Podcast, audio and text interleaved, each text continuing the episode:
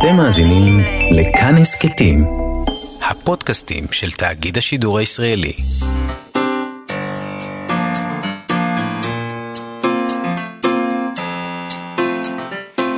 מה שכרוך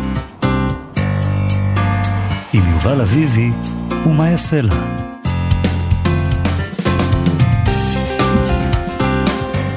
שלום רב, צהריים טובים, אנחנו מה שכרוך בכאן תרבות, מאיה סלע ויובל אביבי, מגזין הספרות היומי שלכם, ב-104.9 ו-105.3 FM. אפשר להזין לנו גם ביישומון של כאן או באתר של כאן וגם ביישומוני ההסכתים. איתנו באולפן היום מפיקת התוכנית תמר בנימין ועל הביצוע הטכני שלומי יצחק, שלום לכם ושלום יובל אביבי. שלום מאיה סלע, לפני שאנחנו מתחילים, אה, ברשותך אה, חוב קטן למאזינים, הם לא יודעים. שאנו חווים להם את החוב הזה, אבל אנחנו חווים אני להם. לא חושבת שהם לא יודעים, אני חושבת שהם יודעים והם מחכים הם לזה. מחכים לזה? כן. יאללה, אז בואי נעשה את זה. לפני כמה תוכניות הקראנו סטטוס אה, של חוקרת הספרות דוקטור שירה סתיו, שבו היא דיברה על כתב העת אה, סימן קריאה, לא סימן קריאה של מנחם פרי, אלא מוקדם יותר. הוזכר כתב עת ספרותי סימן קריאה בספר של אהרון מגד, החייל המת, שנכתב ופורסם בשנת 1965, אה, שבע שנים לפני שכתב העת אה, סימן קריאה שייסדו וערכו אז אה, פרופסור מנחם פרי והמשורר מאיר ויזלטיר, ראה אור. זאת אומרת, קודם היה החייל המת של אהרון מגד, כן. ובספר היה כתב עת שקוראים לו סימן קריאה. נכון, והיא ושבע טעתה... שנים לאחר מכן יצא כתב עת של ממש, שהפך למיתולוגי כבר, סימן אה, קריאה. סימן קריאה. נכון, והיא טעתה בסטטוס אם השם היה בהשראת אהרון מגד, זאת אומרת, האם הם גנבו לו את השם. למה גנבו? אמרת. השראת, אז אתה עכשיו אומר בישראל גנבו. של היום השראה וגניבה זה היינו הך. Mm, אוקיי, וגם הכל גזענות, שמתי לב. כן, אנחנו כל. מה שלא מוצא חן בעינינו, גזענות. Mm, או היט, אה, איך קוראים לזה? hate speech. או- hate speech, או- אני לא יודעת, זה לא בעברית. תרבות הביטול. טוב. אז ובכן, נפתרה התעלומה. נפתרה התעלומה. שירה סתיו מעדכנת בפייסבוק שהיא דיברה עם שניהם, וזה הסיפור. הרעיון לשם של כתב העת היה של ויזלטיר. פרי בכלל התנגד, יעל שוורץ, זיכרונה לברכה, תמכה, נערכה הצבעה, והשם התקבל. הם לא ידעו על כתב העת הבדיוני מן הרומן של מגד, כך הם טוענים. אותו הם לא קראו לא לפני כן ולא אחרי כן, ויש פה אה, ציטוט שהיא כתבה, כי הוא משעמם. הם לא קראו אותו כי הוא משעמם. מהמם. לאחר צאת החוברת הראשונה, מגד כתב מכתב למערכת ויידע אותם בעניין, והם טוענים ששם כתב העת רומז לאו דווקא לסימן הפיסוק, אלא לכך שבכתב העת הזה, בניגוד כנראה לאחרים, כותבים אנשים שקראו משהו בחיים האלה. כלומר, סימן קריאה, סימן שקראנו. תגיד, אתה מאמין לגרסה הזאת? אני חושב שזה סיפור טוב. אני חושבת שאהרון מגד הוא סופר די מרכזי, החייל המת אה, התקבל מאוד. נכון. האם אתה יכול להאמין שהם לא ידעו שיש שם אה, כתב עת שקוראים לו סימן קריאה? לא יודעת, נשמע לי מאוד מפוקפק. הסיפור הזה. אני חושב. אני חושב שזה סיפור טוב מההתחלה ועד הסוף. אוקיי, כולל ואני- הפקפוק. ואני, כן, אני, אני אוהב את זה. אני, תראי, יש לנו כל כך מעט להיאחז בו בימים אלה. הנה, מה, סיפור טוב זה משהו להיאחז בו. יפה. אז תשמע, אנחנו נדבר היום אה, עוד מעט עם יעד ברגותי, עורך המשנה של סדרת ספרי מכתוב של הוצאת ון ליר, שמתרגמת ספרות ערבית לעברית. אנחנו נדבר איתו על תרגום מערבית לעברית, אה, על מפעל המינויים החדש שלהם, וגם על הספר החדש שלו, סיפור עכאי. אבל לפני כן אנחנו נדווח על מלחמתו של הסופר דייב אגרס באמזון. לא פחות ולא יותר, דיווח על זה יובל פלוטקין בוויינט. מסתבר שהרומן החדש של אגרס יוצא בסתיו הקרוב, בהוצאה שלו, שהוא ייסד, הוצאת McSweeney's. הספר הזה יוצא למכירה אך ורק בחנויות ספרים עצמאיות.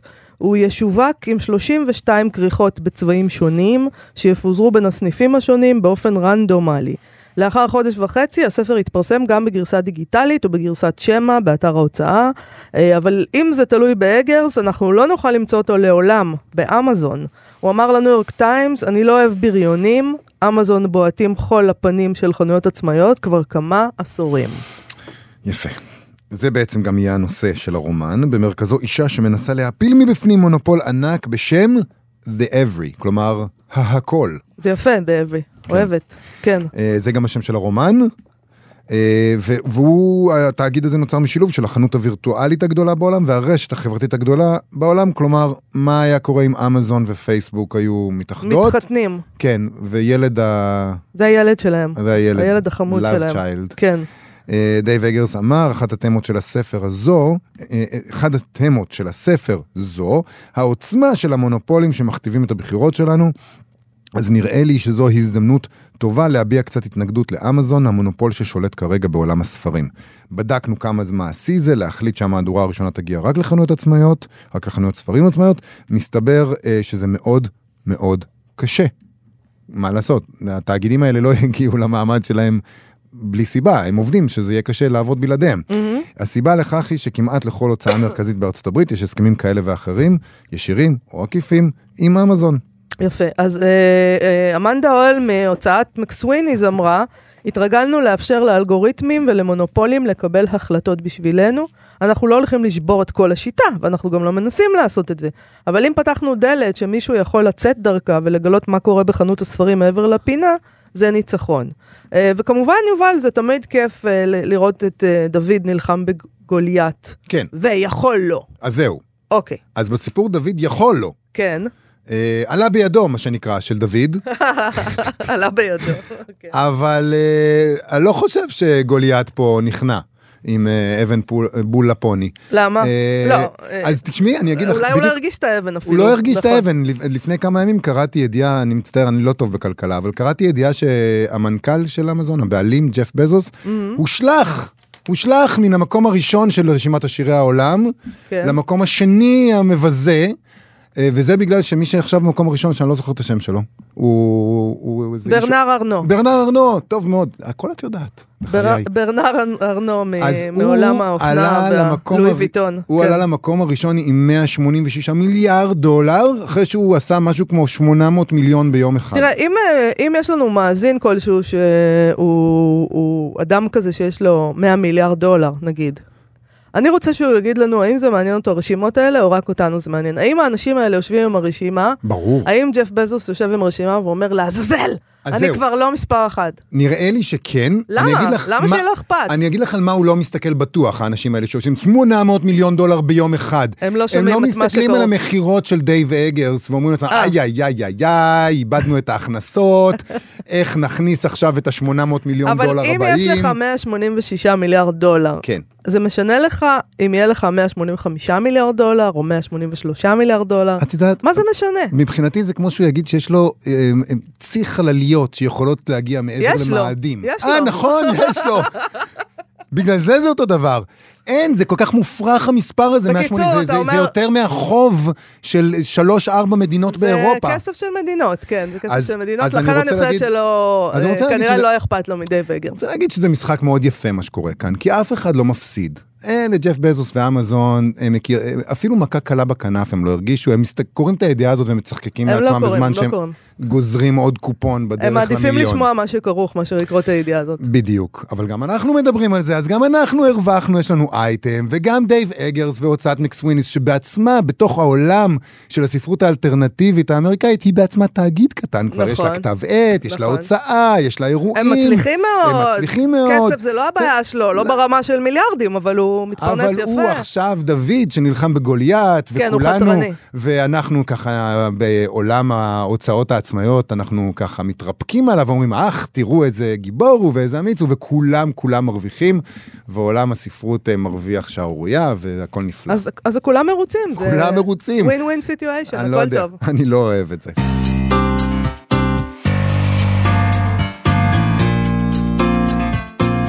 בהוצאת מכתוב כנראה מאמינים שהקהל הישראלי בכל זאת רוצה לקרוא ספרות ערבית ומתעניין בתרבות הזאת. אה, זה לא רק מפעל של תרגום מפואר, שאנחנו מרבים לדבר עליו כאן בתוכנית, אלא שכעת הם משיקים גם תוכנית מנויים חדשה, שזה, שזה לגמרי- ממש כיף. זה הצעת, זה הצבעת אמון בקהל באמת. לא, וזה גם נורא נורא כיף, כי היה פעם דבר כזה, נגיד להוצאת נכון. העם עובד וזה, וואו, וזה מיתולוגית. כבר אין את זה. כן. אז, אה, ואני חושבת שזה אחד הדברים הכיפים. נכון. אתה עושה מנוי ואתה מקבל את הספרים, אני, פשוט מנוי. נפלא. אז אה, בטח, אתה יודע, בעידן שבו מגפה, אז מל- מגפה, מלחמות, זה הפכו להיות דברים כאלה שהם על השולחן. אה, זה יכול לקרות. בבקשה, תשלחו לי את הספרים הביתה. אה, אז אנחנו נדבר על כל הדבר הזה עם מיעד ברגותי, עורך המשנה של הסדרה מכתוב, שגם פרסם בה לאחרונה את ספרו, סיפור אקראי. מדובר ברומן היסטורי מרגש בעיניי, אותי הוא ריגש, על החברה הפלסטינית בשנות ה-40 של המאה ה-20, טרום מדינת ישראל. שם התאחדות הכדורגל הערבית בוחרת במאמן האקאי, פאיז אנדור, לא סתם אקאי ולא אקו עכואי או משהו. כל, כל השמות שם זה יפה ולא יפו. נכון. נדבר איתו עוד מעט על תרגום. אה, בוחרים בו להיות המאמן הראשון של נבחרת הכדורגל של פלסטין. אה, וכמובן אה, מתגלגל לשם סיפור שאני לא רוצה לספר, כי אולי זה לא יפה לספר. ניתן לו קורה? להכריע. ניתן לו להחליט מה לספר. זהו ספרו השלישי של ברגותי, אחרי שני קובצי סיפורים קצרים. הספר הזה יצא כבר בשנת 2014 בערבית, בביירות. הוא תורגם עכשיו על ידי ברוריה הורוביץ ופרופסור יהודה שנהב שערבני, האבא הגדול של סדרת מכתוב, אפשר כן, לומר, נכון? בהחלט. אז שלום לעורך המשנה של סדרת מכתוב, הסופר, העורך והמתרגם יעד ברגותי. שלום, שלום לך, מאיה, ושלום יובל. שלום. אה, בסדר גמור. אולי נתחיל עם הסיפור על הספר שלך, אה.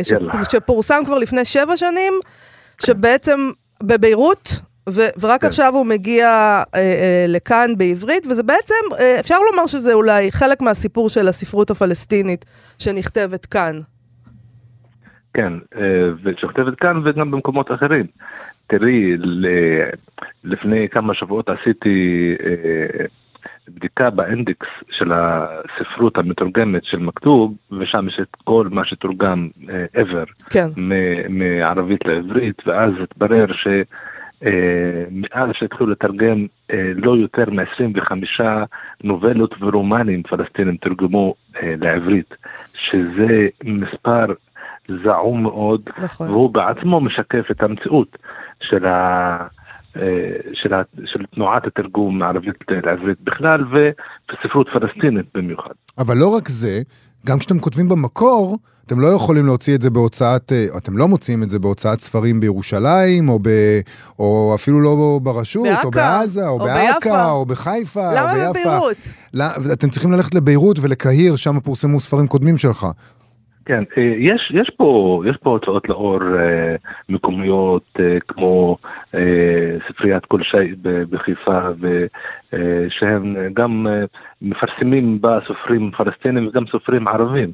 אה, אומנם אה, חלק, אה, חלק מהזהות של הספרות שאנחנו כותבים היא שהיא ספרות ערבית, היא לא ספרות מקומית או היא גם לא רק ספרות פלסטינית. אנחנו כסופרים אנחנו פלסטינים, לכן זה חלק מהזהות של הספרות שאנחנו כותבים. כן. אבל את, ה, אה, את המרחב אה, של, של הספרות שאנחנו רוצים להיות חלק ממנו אה, כשפת מקור, זה המרחב אה, הערבי וזה המרחב הטבעי של הספרות הזו. גם הספרות שאני קראתי, אני לא הבחנתי בספרייה אה, אה, שההורים שלי אה, בנו לי אותה והביאו לי כשהייתי קטן וגם שצירפתי אליה ספרים רבים, אחרי זה אה, היו בה סופרים עיראקים ולבנונים ואלג'ירים ובכל מקום, אז...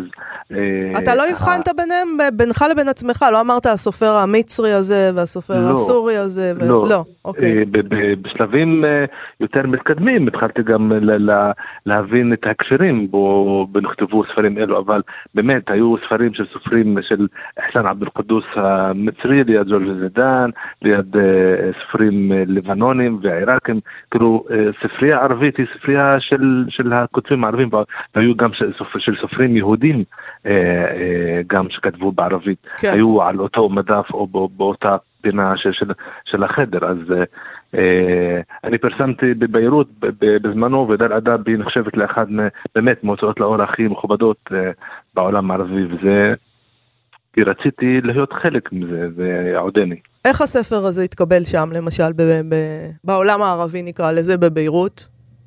את האמת, לספר הזה יש, אה, יש סיפור, של הכתיבה שלו יש סיפור אה, מאוד מעניין, כי כתבתי אותו ב, ב, במסגרת אה, של סדנה, אה. שדווקא אה, הייתה בבחריין, עוד לפני, אה, לפני ה- הסכמי אברהם בכמה שנים טובות. כן. אה, אני הלכתי לבחריין וכחלק מקבוצה של סופרים צעירים אה, שבאו ממצרים, מסוריה, מכל מיני מקומות בעולם, היינו שמונה אה, סופרים, גם מבחריין עצמה, גם היו שלושה סופרים, וביקרתי שם והיה לי זמן אמיתי לשבת כל פעם שבועיים ולכתוב, אז, אז אני גם כתבתי אותו בהקשר גם של לספר את הסיפור של המקום הזה משנות ה-40, גם ב... אה, אה, גם בהקשר אה, ערבי, אז כל הספרים שיצאו לאור כחלק מה... כפרי לסדנה שהייתה עם סופרת נג'ו ברקת, יצאו בדאר אל-אדב. אבל גם ספר שהיה לפני זה גם יצא בקהיר וביירות באותו זמן, אז זה, זה גם אמירה בפני עצמה. כן. אה, אז הם אהבו אותו? בבח- הם אה, התחברו אליו? הם... אה, אה, קיבלתי המון המון תגובות חיוביות בזמנו וגם נכתבו ריוויוז שונים על, ה, על הספר כי, כי הוא ספר, הוא יחיד במינו בהרבה מובנים, זה אחד הספרים כמעט היחידים שמדבר על כדורגל, כן. אה, וגם על עכו, וגם על שנות ה-40, וגם האופן בו אני מתייחס למרד הערבי, או או ת'ורה, ל- אה, המהפכה שהייתה בסוף שנות ה-30, אז... וגם היהודים כמעט כמעט לא משחקים בו תפקיד. הם כן. ממש ממש בשוליים של השוליים, מוזכר המילה יהודים אולי איזה כמה פעמים וזהו. כן, נכון. אנחנו לא הסיפור שם. אה, לא, לא. אה, בספר שלי לא, אתם לא הסיפור. אנחנו לא רגילים אה, לזה, תסלח לי, יד. אני- חושב שאני מכיר קצת את היהודים, אבל... כן, כן. והרגשתי שזה יפריע להרבה אנשים, היי, אנחנו לא מרכז העולם, יא אללה. בדיוק, לא- איך אפשר? הסיפור מתבסס על התבוננות עצמית. רציתי להבין את הסיפור שלי כפלסטיני ואת הסיפור של החברה, אה, גם של העיר עכו, אה, אבל אה, רצ... אני רציתי להתמקד דווקא בפן של היחסים הפנימיים בתוך החברה הפלסטינית. כי זה נתן לי אפשרות גם להבין לעומק יותר ולא להישאר תמיד בהקשר של הקונפליקט כן. בין, בין שני העמים או גם עם הקונפליקט גם עם, ה- עם הקולוניאליזם הבריטי שזה בפני עצמו אה, גם נושא. אה, ו, וגם העיר עכו אה, בשונה מחיפה ומיפו תל אביב באותה תקופה היא הייתה גם עיר ערבית אה, לא הייתה באוכלוסייה היהודית היו כמה משפחות 50 אנשים ב-48 וגם הייתה אמורה להיות גם חלק מהמדינה הערבית על פי הסכם החלוקה אז אה, העיר עצמה, ש- ש- אה, הסיפור של היהודים, בשונה מחיפה, איך שאמרתי, לא היה שזור בתוכה. אז רגע, אני רוצה, אנחנו מדברים על כדורגל, הכדורגל פה הוא כן. עניין חשוב מאוד, הוא עניין מרכזי, אבל בעצם בעצם זה סיפור הלאומיות, כמו שאתה אמרת, העניין המרכזי הוא הלאומיות הפלסטינית והזהות הפלסטינית, וזה קשור מאוד יש לשאלה... דבר כזה? אנשים שואלים אותי כל הזמן, כאילו, בתגובות, בתגובות על הספר, סליחה שקטעתי אותך, כן, אה, אה, כאילו רוב התגובות לא מתייחסים לספר כאילו לא היה עם פלסטיני כאילו אה, אז אמרתי טוב שלפחות כתבתי את זה.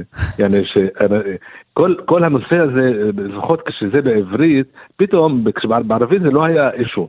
אוקיי, פתאום בעברית כל השאלה הזו על, על לאומיות פלסטינית ועל זהות פלסטינית, זה נהיה פתאום, עניין. אה, כן, נהיה עניין. אני קצת מופתעת, אני חייבת להגיד. אני אגיד למה אני כי חשבתי מופתע. שכבר לא אומרים אה, דברים לא, כאלה, לא, כמו לא היה עם. פלסטיני, זה... זהו, נראה לי- חשבתי שזה, התגובות גמרנו עם זה. אוקיי. בדף של מכון ון ליר או כן. בדף של מכתוב, אין כמעט פוסט על הספר שבא מישהו ו- ומכחיש שוב. אה, תראי, גם, גם זה, זה, זה, זה אה, יש, יש, אה, בטח שיש אנשים שזה כבר פחות רלוונטי. ביבי עצמו, ראש הממשלה לשעבר, וזה כאילו אני מרגיש טוב להגיד את זה, לפני, לפני, לפני תקופה קצרה, הוא כשבירך על השלום עם האמירויות, אמר ששניהם הפריחו את השממה. כאילו, כן. הייתה פה שממה, לא היה פה כלום. לא היו ערים, לא היו כפרים, לא היה, לא היה כלום. אז אה, זה, זה ההכחשה של הקיום של הלאומיות הפלסטינית ושל הקשר הפלסטיני עם המקום הזה, שבו התהוותה גם הזהות המודרנית של, של האוכלוסייה הפלסטינית, הערבית ש, שחיה פה, זה, זה גם חלק מהדברים ש... זה ללא ש- ספק דבר שמאוד מאוד מאיים עלינו, כמובן. אבל, זה- אבל אגב מאיים עלינו, ואגב ההתקבלות של הספר הזה בעולם הערבי או בחברה הפלסטינית, גם כשאתה מד... כשאתה מדבר על הזהות הפלסטינית ועל ה... על מאבקים פנים פלסטיניים באותה תקופה, כן. יש גם ביקורת בספר, אני לא יודע, לא רוצה לעשות ספוילרים, כי יש שם מין עניין מאוד, אה, שלא, שלא צריך לגלות, הוא קורה בסוף, ו... ו... והוא כולל בתוכו על, על, על התנהלויות פנים פלסטיניות, שבוודאי מעוררות ביקורת בתוך החברה. אה, אני יצאתי למסע הארוך של כתיבת הרומן הקצר הזה, אה, במטרה להבין מה באמת קרה פה, מה באמת היה פה, ולהיות כן עם עצמי ועם הקוראים, ולחפש, באמת, זה, זה, אני לא טוען ש, שמצאתי את האמת, כי, כי האמת מאוד קשה להשיג אותה.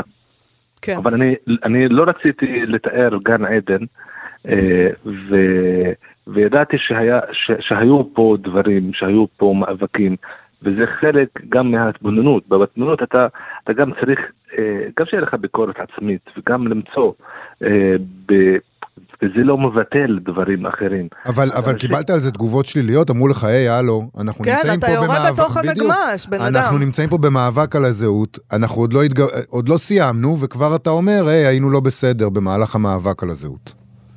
אה, תראה, אני, אה, תגובות כאלו לא קיבלתי את האמת, ונכתבו גם אה, אה, הרבה דברים גם על הנושא הזה, האספקט הזה של כל הדיון על הגדרה של מהי בגידה. Mm-hmm. אבל כי, כי אני שם הצעתי דיון אה, בנושא וראיתי את המורכבות אה, של העניין הזה, וגם שלדעתי הם לא עושים את זה, אה, כי אני גם קראתי כמעט כל מה שנכתב אה, מנקודת מבט פלסטינית על אותה תקופה ועל תקופות אחרות, ואני חושב שזו טעות להתעלם אה, מהטעויות אה, ולהתעלם מהניסיון ההיסטורי אה, שהיה אה, אם אנחנו באמת רוצים שבסופו של דבר, בסופו של מסע, של מאבק ארוך אה, ועקוב מדם, אנחנו רוצים בסופו של דבר ש...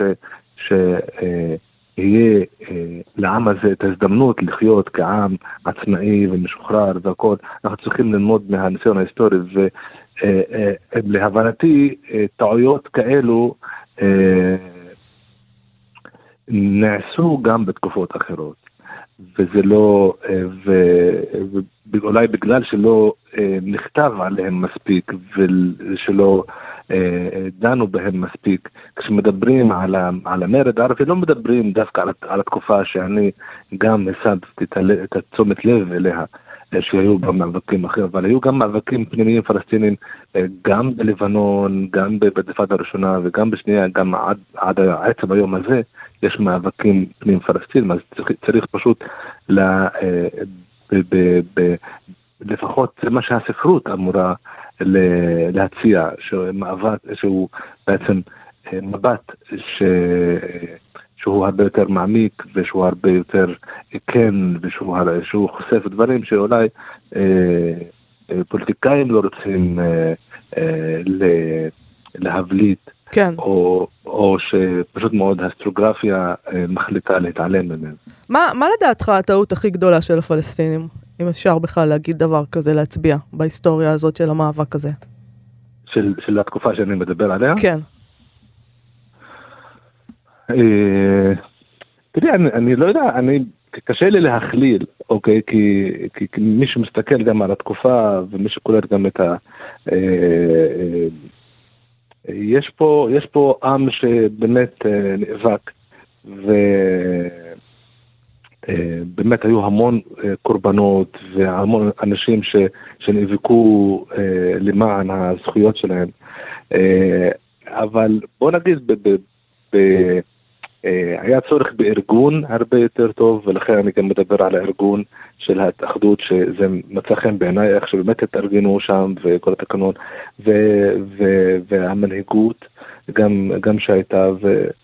אה, אני, קשה לי עכשיו ל, ל, אה, גם על הבמה הזו לתת את, ה, את ההערכה שלי לטעויות שהיו, אבל בוא נגיד שחשוב מאוד לה, להבין את הטעויות ו... אה, באופן, באופן כזה, לפחות מנקודת מבט עכשווית, כי, כי המאבק עודנו ממשיך. טוב, מי שיקרא את הספר ייווכח לפחות חלק, רעיונות, חלק כן. מהבעיות שאתה עומד עליהן אה, שם. בוא נגיד אבל, אנחנו מדברים פה על סיפור, ואנחנו מדברים פה על כדורגל, זה לא כן. הרצאה, זה ספרות לא, ממש פה, לא. הספר הזה, אני שלא רוצה, יהיה טעות. אנחנו לא צריכים כבר לסיים, אבל אנחנו רוצים לדבר על מכתוב, על סדרת מכתוב. וזו סדרה מאוד שאפתנית, עובדת בתנאים לא טובים, אנחנו יודעים עד כמה הקהל היהודי בישראל אוהב ספרות ערבית, זאת אומרת לא כל כך. מת עליה, כן. מת עליה, ועל על זה הוסיפו לכם גם תקופה מאוד מאוד סוערת, עם הרבה מאוד אה, עימותים בין יהודים לערבים, שגם את המעט, נקרא לזה, חיים משותפים שהיו לנו, היה נראה שהם מתפרקים. אז על אחת כמה וכמה אולי אנשים אומרים עכשיו, מה, מה לי ולספרות ערבית עכשיו? לא התייאשתם, עדיין יש קהל. לא, לא, לא, דווקא, דווקא לא התייאשנו, וזה, אה, מה שקורה זה, לפחות, אה, אה, תראה, תראה זה, זה, זה לא קל לעבור את התקופות האלו, אה, גם ב- ב- ברמה האישית וגם ב- ב- ברמה אה, הקבוצתית של, של מכתוב כ, כפרויקט גם ש... אבל אנחנו, يعني, כל, כל, ה- כל ה- הדיון הזה על, על שבר, אנחנו מודעים למצב עוד לפני מה שקרה במאי. כן. לא שאנחנו הייתה לנו איזושהי אשליות, אנחנו מודעים טוב מאוד להפרדה אה, הגזענית בין שני העמים, ואנחנו, שחלק מזה גם ההפרדה הלשונית, אנחנו מודעים לזה שעוד לפני השבר, איך שמגדירים אותו, אה, פחות מ-1% מהיהודים לא ידעו לקרוא אה, טקסט בערבית. ואנחנו יודעים שפחות מ-1% מהטקסטים המתורגמים לעברית הם ערבית. אנחנו, אה, כל המצב הזה, אה, אה, מה אנחנו רואים את התרגום כפעולה בעולם, כפעולה שמחוללת שינוי, אבל אנחנו גם לא נאיבים אה, ויודעים את, המ, את, המ, את, המצ, את המצב הקיים ופועלים בתוכו. אה, דווקא אנחנו רואים עניין בספרים שאנחנו מוציאים.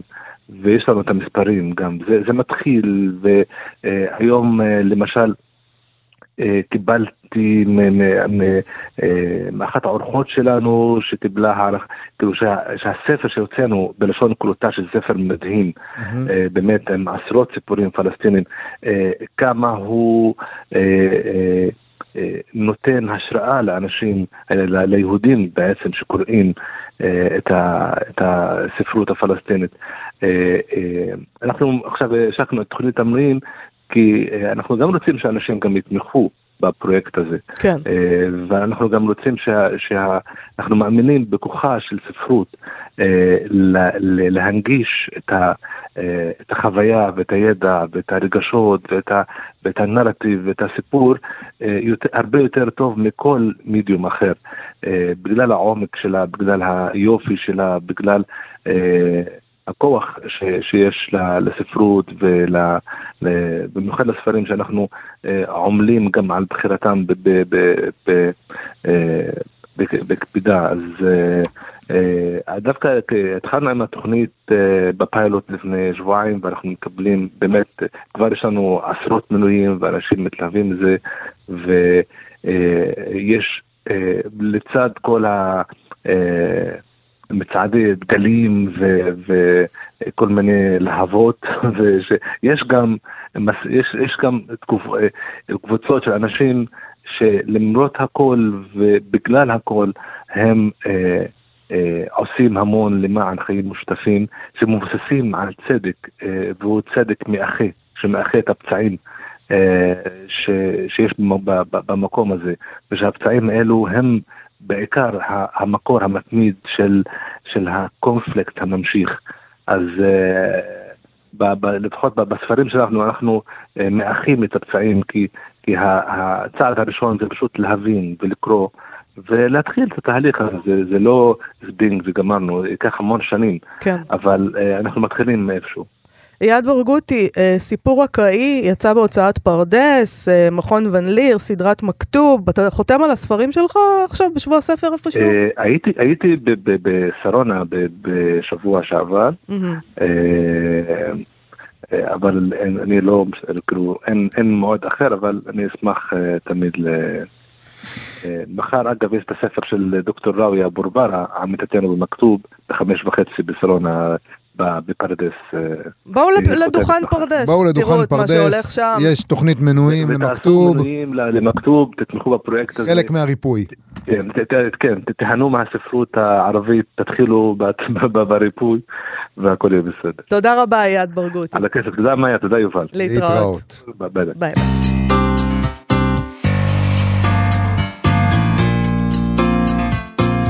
חזרנו עם פינת גנזים שבה אנו חוזרים לשבוע הספר. זה עוד קורה הדבר הזה, כן?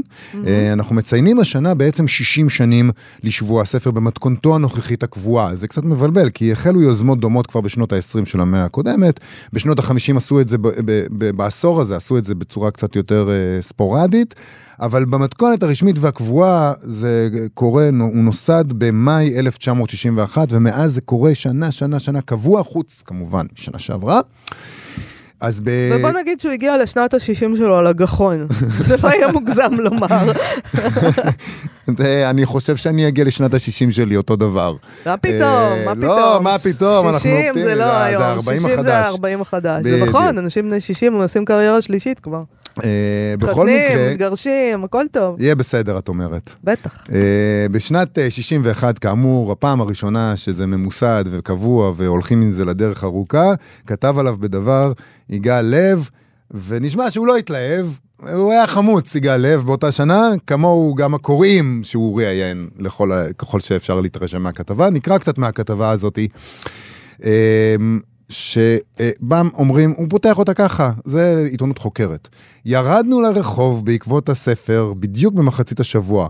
ממבט ראשון מסתבר שלבד הישראלי היה יותר מזל מלספר העברי.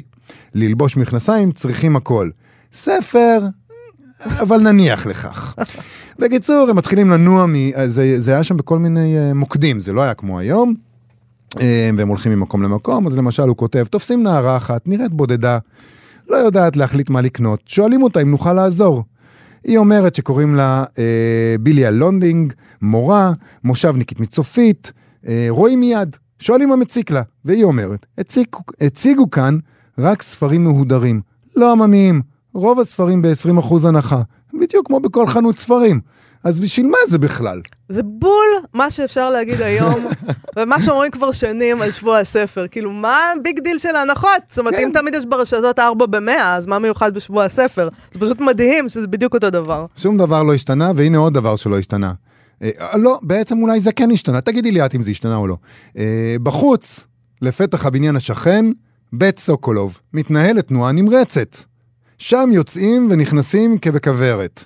בית סוקולוב זה בית העיתונאים, כן? נכון. אז אחד העיתונאים אומר, טוב שלא צריך לעשות שבוע העיתון העברי. זה כן השתנה, צריך לעשות. אף אחד כבר לא קורא גם עיתונים. עם אה, מי? עם מי? יבוא? מי יבוא? כן. הם מדברים שם עם אה, איזה בכיר בהתאחדות, בהתאגדות, אה, מה, הוועדה המבצעת אה, של שבוע הספר. אז הוא אומר, נכון שהספר העברי יקר, בהשוואה לספר מקורח בחו"ל, הוא עוד בסדר. ואז הוא אומר, בגלל מיעוט קהל הקוראים כאן, קשה להוציא ספר עממי וזול. שבוע הספר יהיה מבצע קבוע מדי שנה, נלמד מהכישלונות, העיקר הוא לקח לשנים הבאות. אמ, איך אומר הסופר בורלה, גם חג הנטיעות ט"ו בשבט לא היה קודם בארץ ישראל, יצרו אותו והתרגלו. ניצור את חג הספר והתרגלו. זאת אומרת, הם מכירים בכך שזה לא היה כל כך מוצלח, גם ירד להם גשם וזה. קודם כל, אה, זה הצליח להם במובן הזה שבאמת הם יצרו את חג הספר, וזה באמת הפך להיות איזה מין מסורת כזאת. יש דבר כזה, שבוע הספר. אה, אנחנו צריכים לזכור שב-1961 המצב הכלכלי בארץ אה, הוא מאוד מאוד ירוד. כן. אז הנערה הזאת, המושבניקית, החמודה הזאת מההתחלה, אה, אה, שמדברת שיש רק ספרים מקורחים, בעצם לאנשים אין כסף. כן, הם רוצים ספרות... אין כסף. אה, הם רוצים משהו הם זול. רוצים משהו שהם יכולים להרשות לעצמם לקנות, ולקנות ספר אז לא היה כמו היום 4 ב-100, בכל זאת. אז, אז אה, זה, ד, יש בזה משהו חמוד, נכון. בילדה הזאת. מאוד. שנמשיך, נקרא עוד קצת. בטח. אה, הוא מספר שאנחנו מזנקים לבית ההסתדרות הישן שברחוב אלנבי. אומרים שיש שם דוכן ענק. באים, אבל כבר סגור. בשש בערב. ככה מוכרים אה, ספר. זה בהסתדרות. בהסתדרות, בן אדם? בארבע הם זרקו את העט וש... ו... וזה, מה, הלכו הביתה. הם הכינו, שתו תה והלכו. עכשיו תשמעי קטע יפה. Uh, הוא מראיין שם איזה מישהו, שאומר לו, בוא תשמע איך זה מתנהל. הוא מכר איזה ספר ב-40% הנחה. אחר כך מצלצל למו"ל, ולא רוצה להחזיר את הכסף. הוא אומר, הוא אומר, קרה פאנצ'ר, לא התכוונו למכור אותו ב-40% הנחה. התבלבלנו. אתה מכרת ב-40% הנחה, כי אנחנו התבלבלנו. עכשיו תיתן לנו את הפדיון המלא. ככה זה מתנהל. זה קצת מזכיר אה, כל מיני שיטות, לא? כן. באים לחנות סטימצקי, גברת בלונדינית אומרת, אנחנו לא משתתפים בשבוע הספר. סטימצקי אומר שלא כדאי לו. כל הבלבול הזה עם ההנחות, לא משתלם. אך, אם הוא היה יודע את הבלבול של ההנחות שעוד עתיד להתרגש עליו. איי איי איי. אבל אה, שים לב שהיום אה, הוא לא היה מעז לכתוב גברת בלונדינית אומרת. גברת, נכון. מה זה קשור שהיא בלונדינית? מה זה גברת בלונדינית? למה אין לה שם? היא מוכרת בסטימצקי. אז מה? לא מגיע לה שם? לכל איש יש. שם. בעיניי מגיע לה. טוב, עוד אחד אחרון. כן. אה, הוא אומר, הוא קופץ לאיזה חנות שגם שם היה, והוא אומר, חיכינו למשהו אחר. הקונים באים כרגיל. שני דברים היו בעוכרי המבצע. המו"לים שלא נתנו את הספרים שלהם בזול, והעובדה שכל הספרים נמכרים ממילא כל השנה במחיר מוזל. זה, פש- פשוט שום דבר לא השתנה במקום הזה. זה פשוט לא ייאמן. הכל אותו דבר. חייב להגיד לך עוד דבר אחד, בסדר? בסדר. סיכם את השבוע אה, ההולך ומסתיים, אחד ממארגני המבצע. הוא אומר, אז מה יש? הנה היה יום הזהירות בדרכים. לא היו בו תאונות? מושלם.